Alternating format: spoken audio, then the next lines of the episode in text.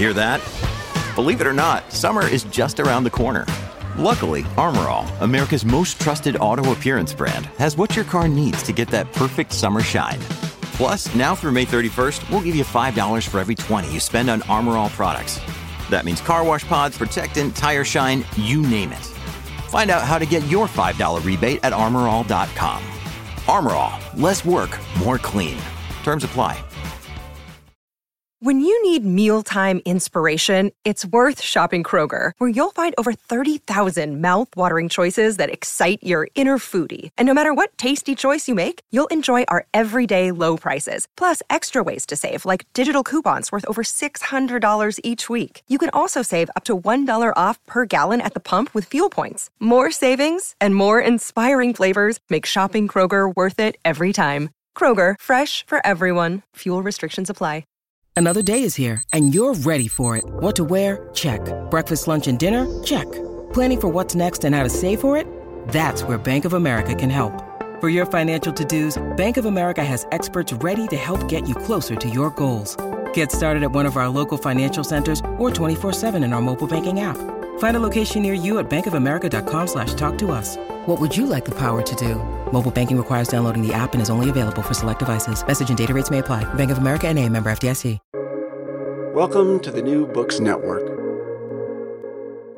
Hello and welcome to another episode on the New Books Network. I'm one of your hosts, Dr. Miranda Melcher, and I'm very pleased today to be speaking to Dr. Matt Jordan about his fascinating, um, exciting, I think probably in some ways disruptive book, or maybe it's just about a disruptive thing uh, Danger, Sound, Klaxon, published by the University of Virginia Press in 2023, reveals the story, as the title suggests, of the klaxon, the automobile horn, um, one of the first great consumer technologies, um, a big electrical innovation. I mean, there's really all sorts of things that are fascinating about this particular bit of technology. Um, so, Matt, thank you so much for being with us on the podcast to take us through all things klaxon. Very happy to be here. Before we get into the book, would you mind introducing yourself a little bit and explaining why this book? Uh, so, I am a, um, a, a, professor of media studies at Penn State University, and I have been increasingly interested in the ways in which uh, media uh, has mediated and kind of mitigated our relationship to sound in our world so that the way that we use media uh, to let people know about things, but also use it to keep things from getting to us. This has been a a, a long uh, project that I've been digging into, and, and, particularly in relation to the question of noise and quietness. So I came to this book actually, uh, as often happens when you do historical work, and I do historical work, uh, by uh, by way of another story, which is that I started to work on another book, which was about the development of what I call commodity quietness, which is to say, um, in our modern world now, uh, you know, we have uh, the kind of normalized the idea that you shouldn't have to think about or hear any sound. You know, you just put on noise cancellation headphones. Uh, and to do that. So I wanted to kind of uh, trace the genealogy of that normative assumption that media can be used to keep the noise you don't want to hear out, right? So I, uh, this was a book that was kind of digging into how uh, cultures at the turn of the century responded to the question of noise as a as a kind of cultural conversation, as a legal question, all of those things. And as I was doing the research, I kept coming across all of these different uh, notations of this uh, this this uh, new technology. Um, so I was doing research about the French uh, Assemblée Nationale stuff and the Bibliothèque Nationale over there, and I was you know kept coming across this this verb klaxonner, and I was like, huh, this is interesting. And the more I started finding it, the more, and then I started finding it in different languages, and then I realized that it was in Arabic and Russian and Japanese, this kind of version of this brand. And so that became a story that I was fascinated by. How did this word become so pervasive? And then how did the technology that promoted this word become so dominant that it spread it across the world? And then why did it disappear at a particular moment in time? Why did this sound that we associate with that brand go away? So that then became uh, a what I thought would be a really quick uh, kind of cutaway book, and uh, you know, uh, many years later, uh, published this one. So that's how it came to tell the story. That's fascinating, and you're certainly not the first author I've heard because I thought this would just be, you know, an article, fifteen thousand words. Oh wait, so not surprised to hear that. Um, before we go further, I know you actually have the sound of the klaxon available. Do we want to play that so people know what we're talking about? Sure. So uh, this is what the klaxon sounds like. It's this. so it's a it's a loud rasping sound which is actually created by a steel diaphragm with a lobed uh, electric motor on it so that as the speed of the motor speeds up, the sound goes up, and then as it slows down, it goes down. So that produces the classic awooga sound that people associate with this with this technology. Wonderful. All right. So we know how you came to the project, some of the things you were interested in, kind of exploring with the topic, and crucially, what a klaxon sounds like um, and what it's made out of. I'd like to start um, perhaps a little bit before the klaxon itself, kind of the context in which it came up, because I came into this sort of being aware of what a klaxon was and aware it was to some extent kind of I was a little bit aware of it was a big being a big deal when it came up. But honestly, I hadn't really thought of it as being partially a big deal because it was an electrical technology that that was sort of one of the things that was so radical about it so can you explain to us kind of take us back in time why were people so excited about electrical technology? Uh, so let me let me say why they were so excited about this horn and as an electric horn and but I'll, I'll, I'll tell a little story first about what the issue was with cars so you know, I'm increasingly interested in our culture's uh, response to technology by turning to a new technology to deal with the problem, right? So, at the turn of the century, the 20th century, the uh, m- most disruptive technology across the world was the automobile, right? It was uh, changing the way that we dealt with time and space and uh, the way that people did things every day but there were really no ways for people to know what this quick you know thing that could kill you was uh, doing in the streets right? So other forms of conveyance had their own distinctive way of letting you know where they came and in many ways this was just a uh, you know the the sound that the thing made. So you know in the turn of the century streets didn't have what we think of them having today which is rules sidewalks for pedestrians, streetlights for people to kind of cross it. It was kind of just open space that shared with horses, people, buggies, trolleys, you know, whatever was out there. And so the at the beginning they had to say when this thing is coming at you what sound is it going to make? That was the first big debate on this because they wanted it to be distinctive right? So uh, horse carriages have carriage bells trolleys have trolley gongs so that when you're walking in the middle of the street as people did because there weren't really uh, sidewalks in the same way that we think of them now you would know what was coming, right? Because the idea is that sound is something that gets your attention and you look to see what the sound is. We're kind of hardwired to do it that way. So the first sounds they you know first generation of cars they were trying out all different types of things. You know some cars were uh, ran on steam so they thought huh let's let's use the things that work on steam engines so versions of a steam whistle to let people know. But that caused confusion right? When you have a car coming at you and it sounds like a train your first impulse is to think why is there a train coming in, in the middle of the street so, what they had to do first was decide what the distinctive sound of a car would be, right? And so there were international conferences that did this, uh, countries themselves did this, localities did this. A lot of these things tended to be local decision making uh, process that went on. So, the first thing that they've decided was that the distinctive sound uh, of, of uh, the car would be something that we associate now, like the bulb horn, all right? The, the honk honk uh, bulb horn. Here, here would be an example of that right? So this, this that's the local that, that was the sound that was going to be distinctive of the car.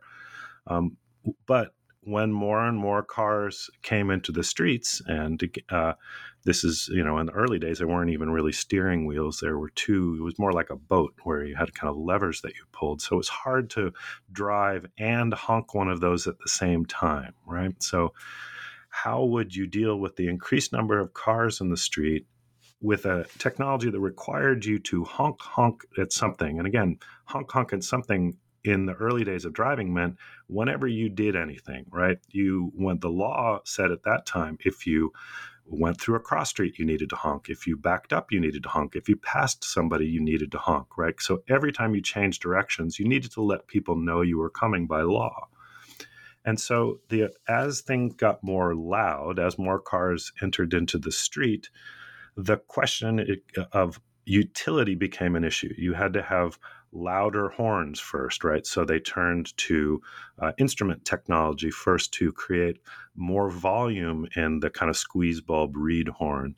But then that became a, the, the affordance of that technology didn't work all that well either. So eventually the electric electrical thing was was there and the the electricity fascinated people because it, it uh, could do something at the same speed as a nerve impulse, essentially. So, right, so our bodies are made of nerves, and the the kind of notion that as soon as you had uh, a, a an impulse to do something, if you hit the button and it made a sound, there wouldn't be no delay. You didn't have to get your hand off the, the lever or the wheel, as eventually the steering wheel became more more uh, the kind of dominant mode of of, uh, of conducting this uh, automobiles you could just press a button and it would immediately send out a sound that and the, it would immediately send out a loud sound. So the first generation of electrical horns were were variations of the old squeeze bulb horn uh, that used amplification of essentially a buzzer, right? So the way that doorbells work, where it's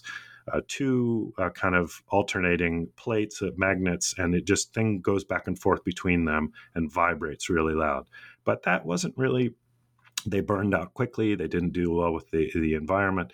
So klaxon came on as this sound, this really loud, obnoxious, hellish sound that would be able to be done immediately at the at the impulse of a nerve, and then because of its volume, could cut across the other industrial volume of the street, and so it was kind of noise as a problem to conquer the problem of noise and communicate in in uh, in the street. So that's uh, that's a sense though of how electrical was so exciting is because again it was linked to the impulse of a nerve. As soon as you had the idea, it could then be communicated. It would then be loud enough to be heard and to warn the people that you were coming. That's a very helpful context, as well as, of course, the information about kind of just how many things were on the streets um, that people had to figure out. I was sort of then a little bit surprised to read that at least at first, there was some sense that maybe the automobile could be a technology that solves the problem of street noise, even though, if you know, just from the examples you've just given us, doesn't seems like it's only adding to it. Why did people think maybe this could be a solution?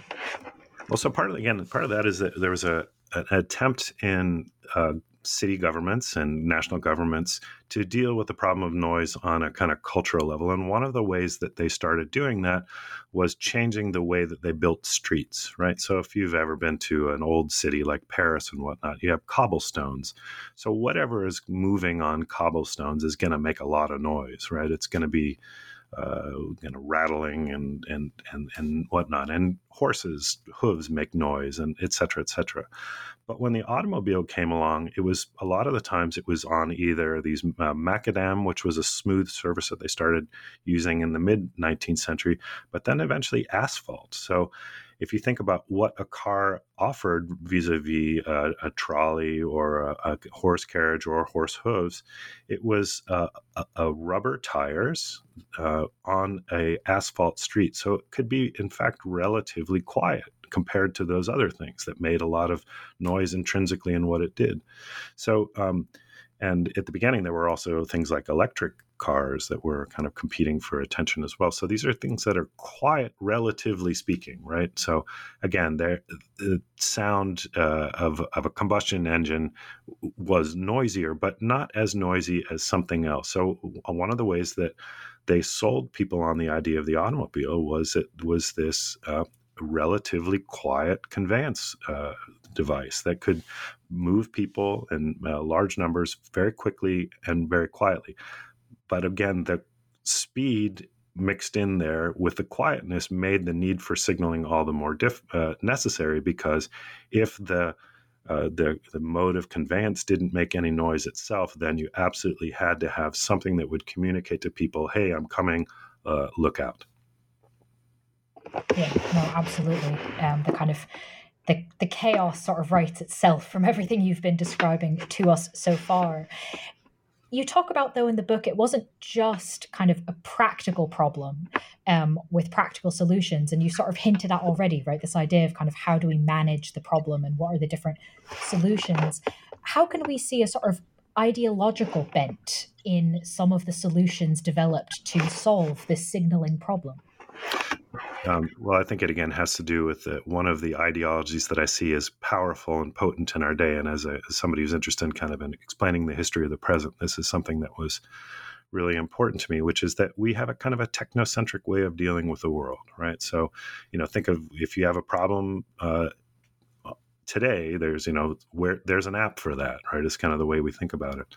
So the solution to technology is to turn to another form of technology. And in this case, the solution to the disruptive technology, the automobile, was let's invent another piece of technology that is going to uh, solve this this solution, solve the problem for us, right? Not let's debate this let's figure out ways that we can each kind of live in each other's space but what's the most effective technology that will solve the problem that we have so this technocentrism i think is a very important kind of normalized ideology that we have in, in our lives today. We almost always look to engineers to solve problems uh, for us because of this.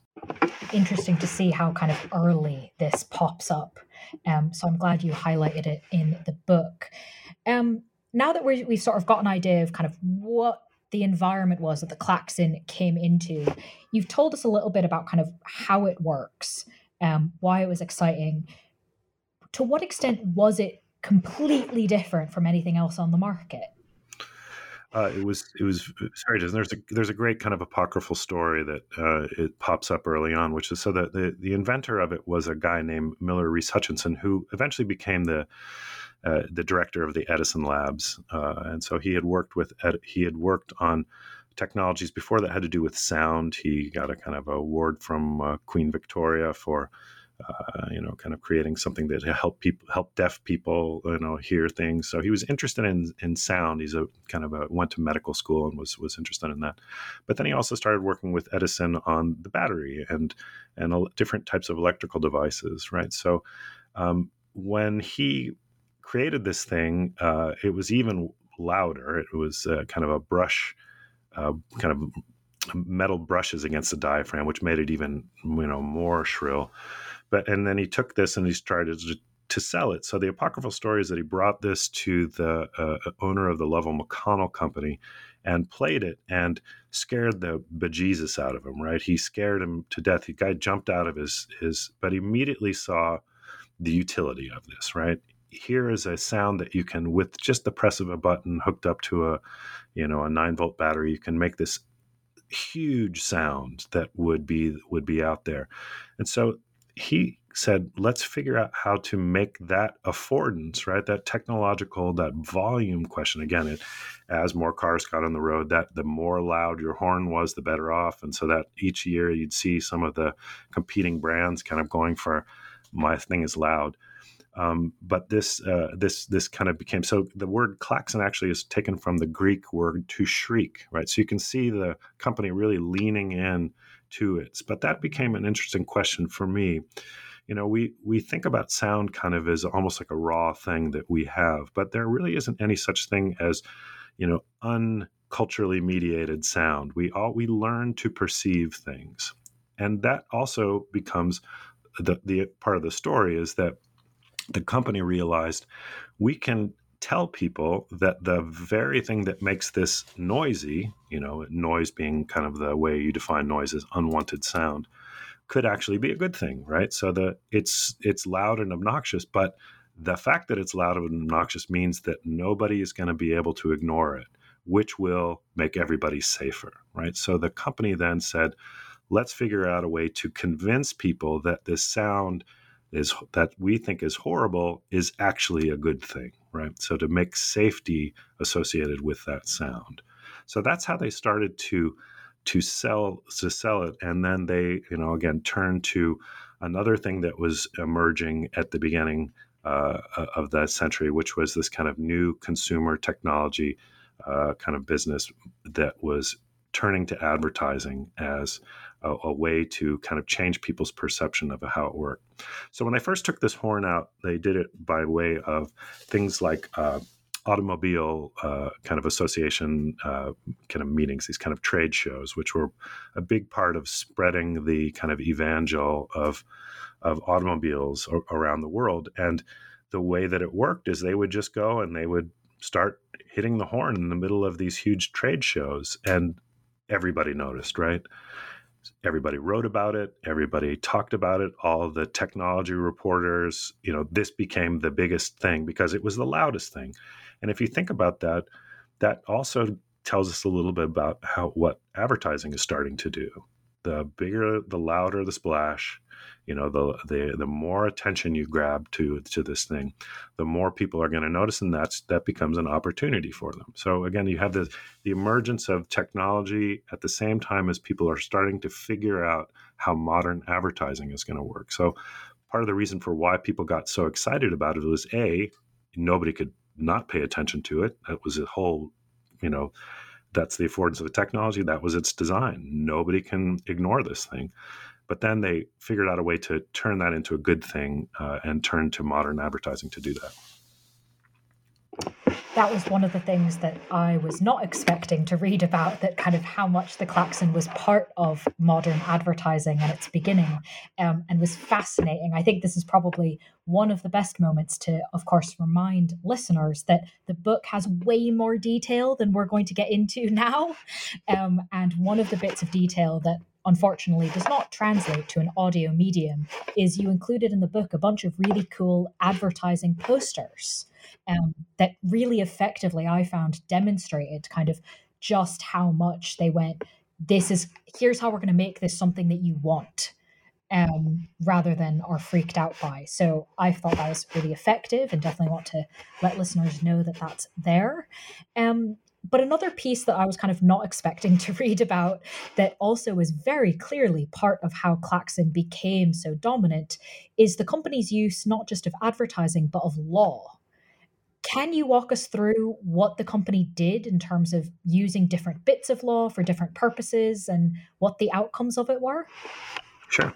Um, so, uh, again, noise has, you know, since the time of uh, ancient Rome, since Caesar kind of created noise ordinances, you know, that kind of forbid people to uh, shop makers and people who are, you know, had loud pans and pots that they were selling to come in in the middle of the night because people needed sleep, right? So, law has always been a way of, especially ordinance law, of how you deal with the question of sound. So, but in, in terms of the, the klaxon, they had to deal not only with ordinance law, how do we make this something that not only uh, will be legal, because that was always a question too in bigger cities, is it is something like this just too loud for us to to to deal with? Uh, but then also in terms of, of, of, patent law, because again, you're dealing with new technology, and uh, one of the things that Klaxon was able to do is to is to is to deploy uh, their lawyers to kind of give them a competitive advantage uh, in in the and then contract law and uh, and um, uh, antitrust law, where, where, all, all those things are important for the story. So I'll, I'll, I'll start a little bit with the with the patent law, right? So uh, there are all these fascinating cases, and they had to do this uh, all over the world because, again, law is usually locally determined. But in the in American context, the patent law was of a variety that uh, you know. The, at the beginning, you you know you, you would have a, a diagram, like a schematic, an engineering schematic for something. Uh, people would know how it was how it worked but there was something that that, that eventually became uh, a legal technique they couldn't use uh, later on, which is that you they could file for an injunction if any competitor kind of came onto the fore, right? Um, and you know, uh, Apple did this to Samsung way back in the day with the telephone, with the with the smartphone. They they said we have a patent on this Square technology, and they were able to keep for about two years keep you know the Android models from coming onto market through injunction. Klaxon did this with anybody because it was pretty simple technology, right? You just have an electric motor hooked up to a battery that spins fast, and some kind of of uh, a you know trumpet horn uh, attached to the front of it. So anybody who tried to do anything like that, they would just slap an injunction on them, and their competitors wouldn't be able to produce anything, right? So uh, they use an enormous amount of uh, of legal uh, kind of war chest to do this. But every every time they got uh, got this uh, got this thing going, um, they, that gave them a kind of competitive advantage in the market as well. And that competitive advantage in the market was translated into contract law, right? So anybody who sold their products had to agree to a certain price point, and that was part of their national advertising strategy, right? That in a way, this this works like the franchise model that we've come to see now, which is that the national advertising is done and it's sold by local people who can both uh, localize or kind of localize the advertisement and uh, and kind of just use whatever national law. But it has to be the the price has to be the same, right? Your Big Mac has to be the same wherever it is you're you're selling that thing. So anybody who tried to undersell them, they would sue, right? They would slap an injunction. You're saying you're violating contract law and patent law, and it would shut them down, right? So this allowed them to set the price very high to keep the competitors out of the technology uh, market that they were trying to dominate and uh, establish a kind of a wave for doing this. And as they were successful doing it, they spent more and more money on lawyers, making sure that that competitive advantage they had maintained the same. So a lot of these cases work their way all the way through the Supreme Courts, uh, uh you know, in terms of of this type of, of legal decision making, where they, at some point in the in the they were able to say that particular sound, even beyond the means that it produces, is part of the the patent law, right? You patented the sound. So again, this gave them uh, an incredible competitive exa- uh, advantage against anybody who wanted to reproduce a similar type of technology. Uh, uh and again, they were. It took them about I don't know six years for the, to lose that legal advantage. Um, eventually, they did, and people could undercut them in terms of making a product that was similar. But by that time, everybody called it a klaxon anyway and uh, and this eventually led to them having to fight in terms of antitrust, right? Antitrust law, where uh, the, the their competitors started to file lawsuits against them, saying, you know, you can't control this. This there's no, we can do something similar to this, and this gives you an unfair, econ, you know, economic advantage, and so that eventually became a thing. But uh, in terms of their legal maneuverings, they had to all over the world again. Part of their sales was to work on city governments. So, uh, you know, since every city in America, for example, was deciding whether or not this would count as a horn, right? They said their law on a local level said cars must have a horn, right? So if you had a, got a car license, you had to have a horn and and uh, lights on your your car but they uh, they so they had to for a while they had to say well the klaxon counts as a horn right and that was it meant they had to lobby tremendously to do this and they had to do that all over the world then so as they franchise things globally and this is they're the kind of one of the prototypes of the modern technology company that spreads across the globe to sell the technology that will solve the problem uh, they used similar advertising across the globe, but then they had to do similar legal machinations across the globe. Again, patent law was something that didn't translate from country to country, so they had to get lawyers on the ground in those countries to say this thing is a horn, uh, this thing should be legal, uh, and uh, let's make sure that the those localities don't kind of uh, hurt our economic advantage within that. So their lawyers were very, very active, and everything eventually went in house with them. And as you said, even competitors ended up becoming known essentially as klaxons, which I think more than anything else really just shows how successful this legal strategy and the advertising strategy both were. Um, this brings me, therefore, to kind of the bit about klaxon history I did know coming into this book. Um, obviously, we have to talk about um, the trench warfare side of things.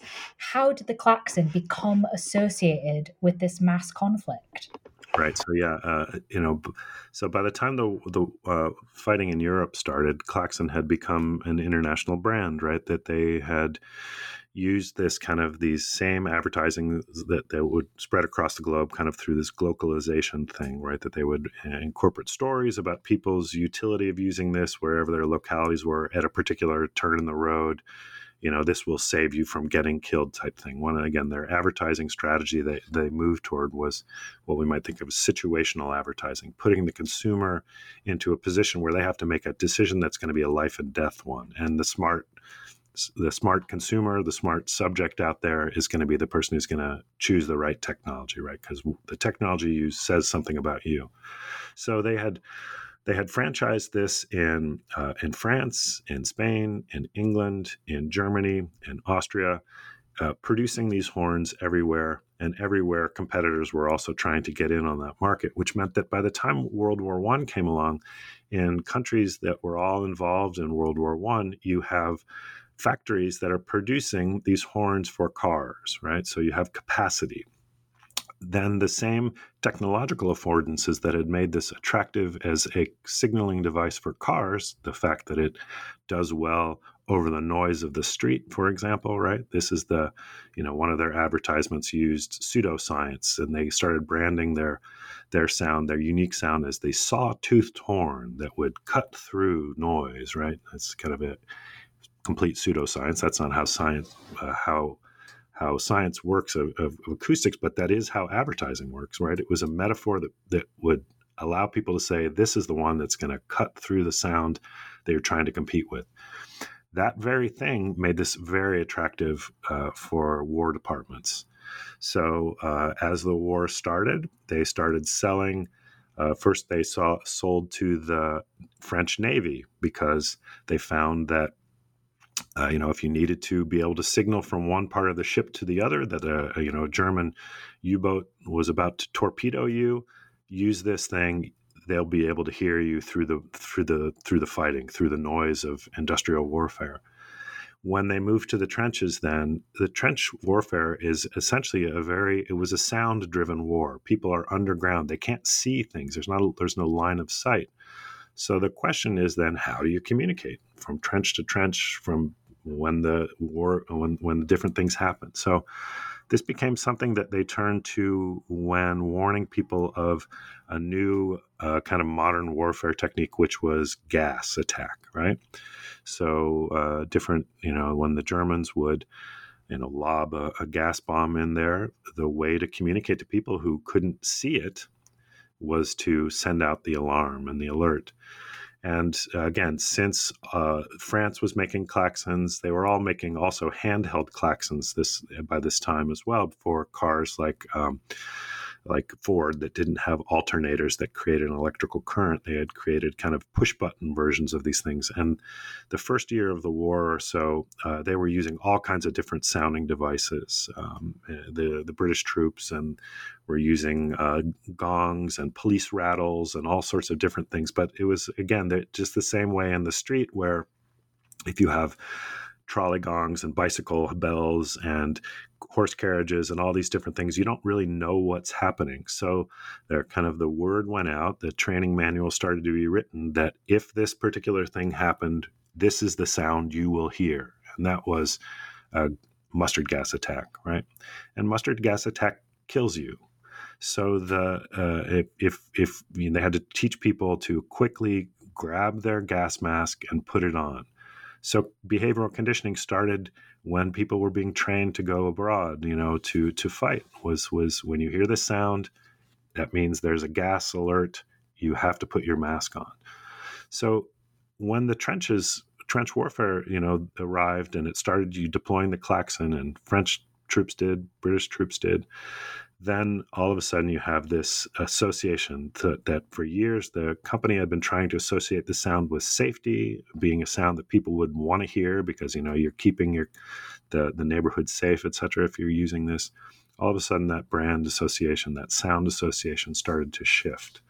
So you literally have stories of people returning home from the front walking down madison avenue and, and broadway in new york hearing a truck come by with a klaxon horn and diving for the ground, right? This post traumatic stress becomes a big thing. It's called battle fatigue in World War One, but it becomes a thing. And so that sound then becomes something that, for the care of the troops after the war, you have to you have to uh, do away with. That became something that cities became very uh, concerned about was that association. The company couldn't control it by this point, right? It was it was out of their their out of their control. Not as no matter what advertising they tried to do after the war to change that brand association. When people heard the sound of a klaxon tech, horn, whether it was made by Klaxon or their many competitors by this point, they heard uh, gas alert. They heard trench warfare. They heard death, and that wasn't that something that people particularly wanted to be projecting on their own horns, on their own cars. So this became a real struggle for different companies that by now were producing klaxon technology. So, speaking of that, what happened to these companies then?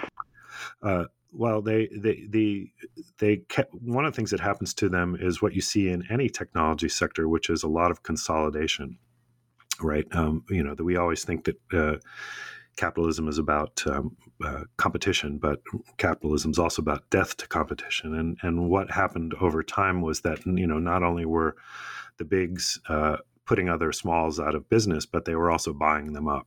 And so that this was happening in the automobile industry as well, right? The, the uh, in the early days there were hundreds of automobile companies, and in fact, one of Klaxon's advertising uh, kind of strategies was to make their car the f- official factory uh, installed model, and that you know literally telling people check under your hood when you go to your auto dealer to make sure it's a Klaxon.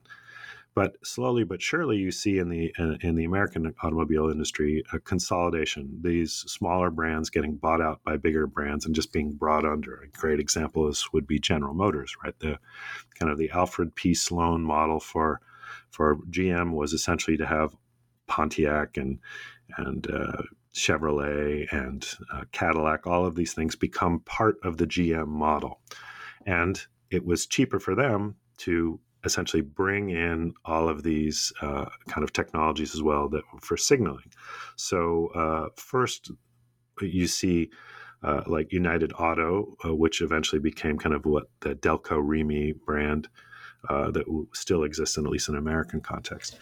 Um, they started buying out these horn companies, and you know, again, that would make the stock prices go up. The business model was kind of similar to how we see mergers and acquisitions now, um, and so companies like the Jackson Automobile uh, uh, car car horn companies, which made a, a um, the Sparton horn and the, the long horn, all of these various uh, other things that were making klaxon-like technology, eventually got bought up by these kind of uh, kind of umbrellas that were consolidating the industry. Eventually, General Motors bought uh, the klaxon, uh, kind of all of these conglomerates, and brought them all under control. And, and over time, there where there were many, there are now only a couple uh, of horn. So that that's partly what happened to those companies is that they just got bought out. You know, the same way if you look at our internet technology world now, you know, uh, we think of uh, our uh, companies like Meta, Facebook as great innovators, but they're they're not really. They're just they they buy everything. They buy anything that looks like an interesting technological affordance that they would like to control. They just buy it bring it under Facebook. And so similar things were happening in the industry, uh, in the automobile industry at the time. And so what happened to most of these companies was they, they either got put out of business by the big or they just got folded into the big. Yeah, as you said, there's a lot of parallels we can see from the companies we're more familiar with today. Um, speaking of kind of the automobile industry, I'm wondering if you can maybe tell us a bit, kind of like you did at the beginning, about the bigger context. It's not just the klaxon. You discussed at the beginning that um, one of the reasons there was so much noise is because cars had to signal every time they did anything, really, um, all sorts of times that today we wouldn't expect um, a horn or any sort of noise to be used for. You talk about in the book kind of this same post war era is when a lot of things not to do with sound were happening around the regulation of automobiles. And obviously, that had a bit of an impact for the sound side. So, can you kind of walk us through what's happening more broadly with automobile regulation and the sector? Right. So um, uh, again, slowly but surely, the, the you know the, the anti-noise movement was a you know something that you see end of the 19th century. Increasingly, these anti-noise societies creeping up all over the world. Right. Uh, the, the League for the Suppression of Unnecessary Noise is what they were often called. And so this is a kind of a growing cultural discourse that is happening at the same time that Klaxon's trying to convince everybody that the best way to be safe is to be the loudest person there, right? Which works okay when you've you know got a handful of, of cars in the street and a little bit over time but in the after the war, you see an explosion of the automobile industry. This is really when Henry uh, Ford figures out kind of that uh, assembly line production. The number of cars being produced just skyrockets. You also get that in consumer financing that allows them to just basically tell, convince everybody that you can't be a modern person without having a car. So, any of these devices and small scales are okay when you start to put scale any of these things to the amount of automobiles that you start to see on the roads everything becomes a problem. So very quickly then the dominant technology of the time which was the klaxon right that was now the kind of standard technology installed at the factory on any car, no matter where you were in the world, unless you were in places where that had been made illegal, like in France. And we can maybe get back get to that as part of part of this. Um, but uh, so that that question of scale, then that question of of uh, putting things in and that meant that the law had to start changing in terms of the times when you signaled right and so these debates about what's the best way to regulate the automobile also started to deal have to deal with this anti-noise problem right because certain cities like chicago would be a great example of a city that had a very big uh, anti-noise league and a very powerful kind of uh, constituency of legislators that were really arguing for that. So they were really the first to ban the klaxon and return to the old bulb horn. So at the time, klaxon had a strategy where they were going around city government by city government and they were you know, kind of touting this as an advertising strategy, Seattle adopts the, the same safe signaling legislation, right? Uh, but which was to say, klaxon should be the standard sound for everything, right? But slowly but surely, cities that where you have a lot of population density and you have this explosion of cars say, huh, if we tell people they have to, every time they make a right turn, they have to honk, uh, blow the horn. Every time they back up, they have to do the horn. Every time they go through a crossroad, we have to change the horn. That doesn't scale well, right? So they started to say, okay, in certain cities, uh, you have to use something along the lines of of the honk honk horn, right? But let's also do other things. Let's turn to optics. Let's turn to sight signals to manage the problem of traffic right? So after the war, you see across the globe a kind of a reaction by cities dealing with the increased scale of automobiles, a way to turn to other forms of communicating in traffic to solve this problem of noise, right? So again, when the scale is small, klaxon's fine. When there are, you know, 20,000, 30,000, 100,000 more cars every year clogging up narrow city streets and everybody's honking all the time, this sounds a lot like trench warfare, right? It sounds a lot like everybody's just hammering the the, the car signal. So they started to do things like uh, timed uh, traffic signals, right? And then early 1920s, you start to see different cities adopt uh, time delayed traffic signals with a you know different red on the top and you know green on the bottom, uh, variations of that. Over time, this gets more standardized internationally but they're saying let's not and then we'll tell people you can't honk your horn in certain spaces right? So one of the things these anti-noise leagues did was they had uh, you know campaigns internationally. For example if you go by a hospital this should be a quiet zone right? Those those veterans from the first world who needed quiet to re- reestablish their equilibrium after a traumatic war they needed quiet right so you would say it is illegal in this place to honk your horn at all and then they said it is illegal to honk your horn after 7 a.m. Uh, at night until 7 a.m. in the morning. And then they, you know, again, that became the legislative and the governmental response to this was to figure out different ways to communicate in traffic.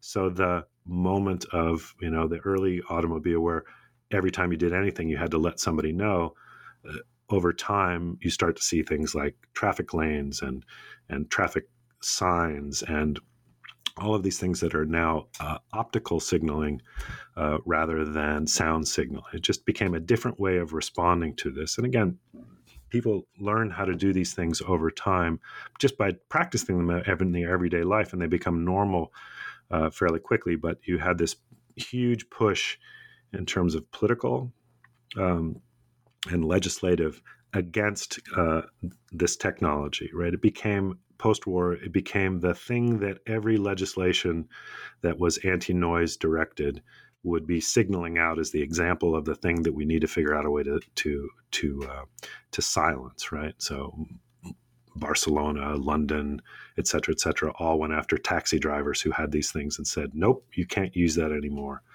And so, again, little by little, across all these different governmental and juridical platforms and, and spaces, you see legislation or laws and policies shifting away from sound signaling, away from this idea that you have to have the loudest thing in order to be safe, toward other ways to deal with it.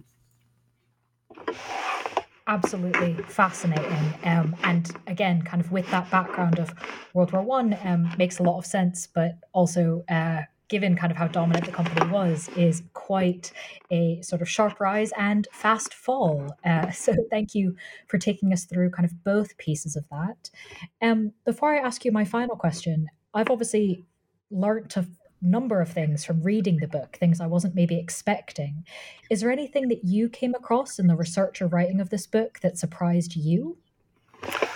Uh, well, a lot. I mean, all this was was new to me, and I think it just tells us that we often take for granted our sound environments, you know, as being normal, and and actually they're the product of a lot of cultural deliberation, a lot of editorialist moralizing about because sound becomes a kind of a moral thing for us, right? You know that that we when something disturbs our sleep it's not just a question for it's it's it becomes a you know you you have disturbed me i need i deserve my quietness and so you see the way in which things that we might take for granted are actually these kind of rich have a rich history of kind of processes that they have to go through to get to the point where you, where you think about them right? And you know so for example uh, in terms of the uh, the the horns that we have today are all essentially what the General Motors by now, which uh, by the mid 20s, which owned Klaxon, started to say, huh, we like this brand, Klaxon, because it's a worldwide brand. It is something that everybody understands around the world. It's a word that everybody uses.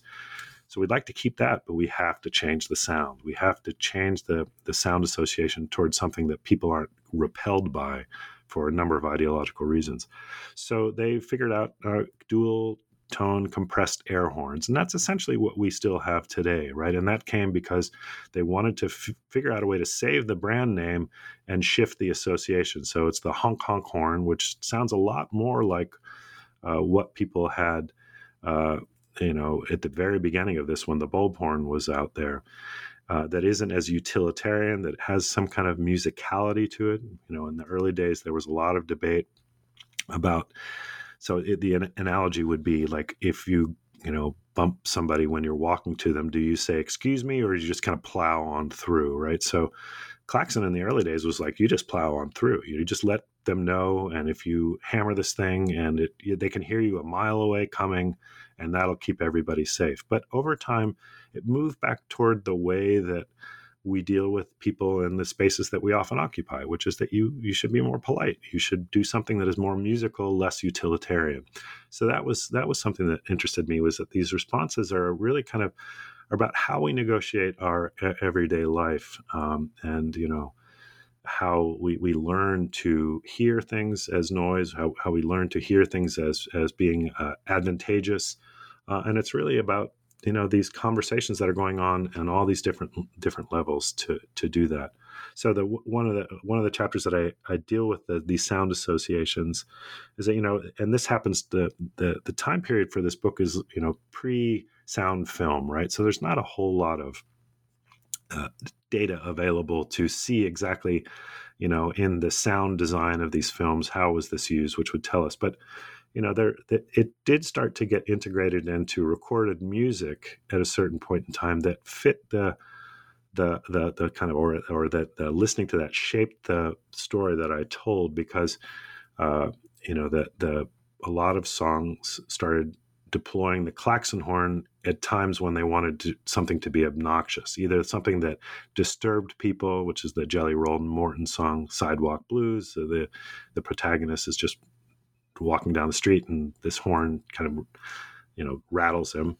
Um, or Eddie, some of Eddie Cantor's music from the late 1920s. That the the horn sound was not only used in the street, but also became something that was used in media as well to signal a certain association, uh, a, a, certain way of looking at the world. So, the, I guess the the takeaway for me is that a lot of the stuff we take for granted in our in our worlds, the worlds we live in, are actually things that are, are, are the product of a lot of people trying to convince us over slowly over time that these are, this is the best way to regulate our life world, and uh, that also tells us that these things that we think are completely natural, we can also undo them if we put enough uh, pressure on uh, on the on the on the market, you might say, but also just on uh, and through our conversations and deliberations on these things.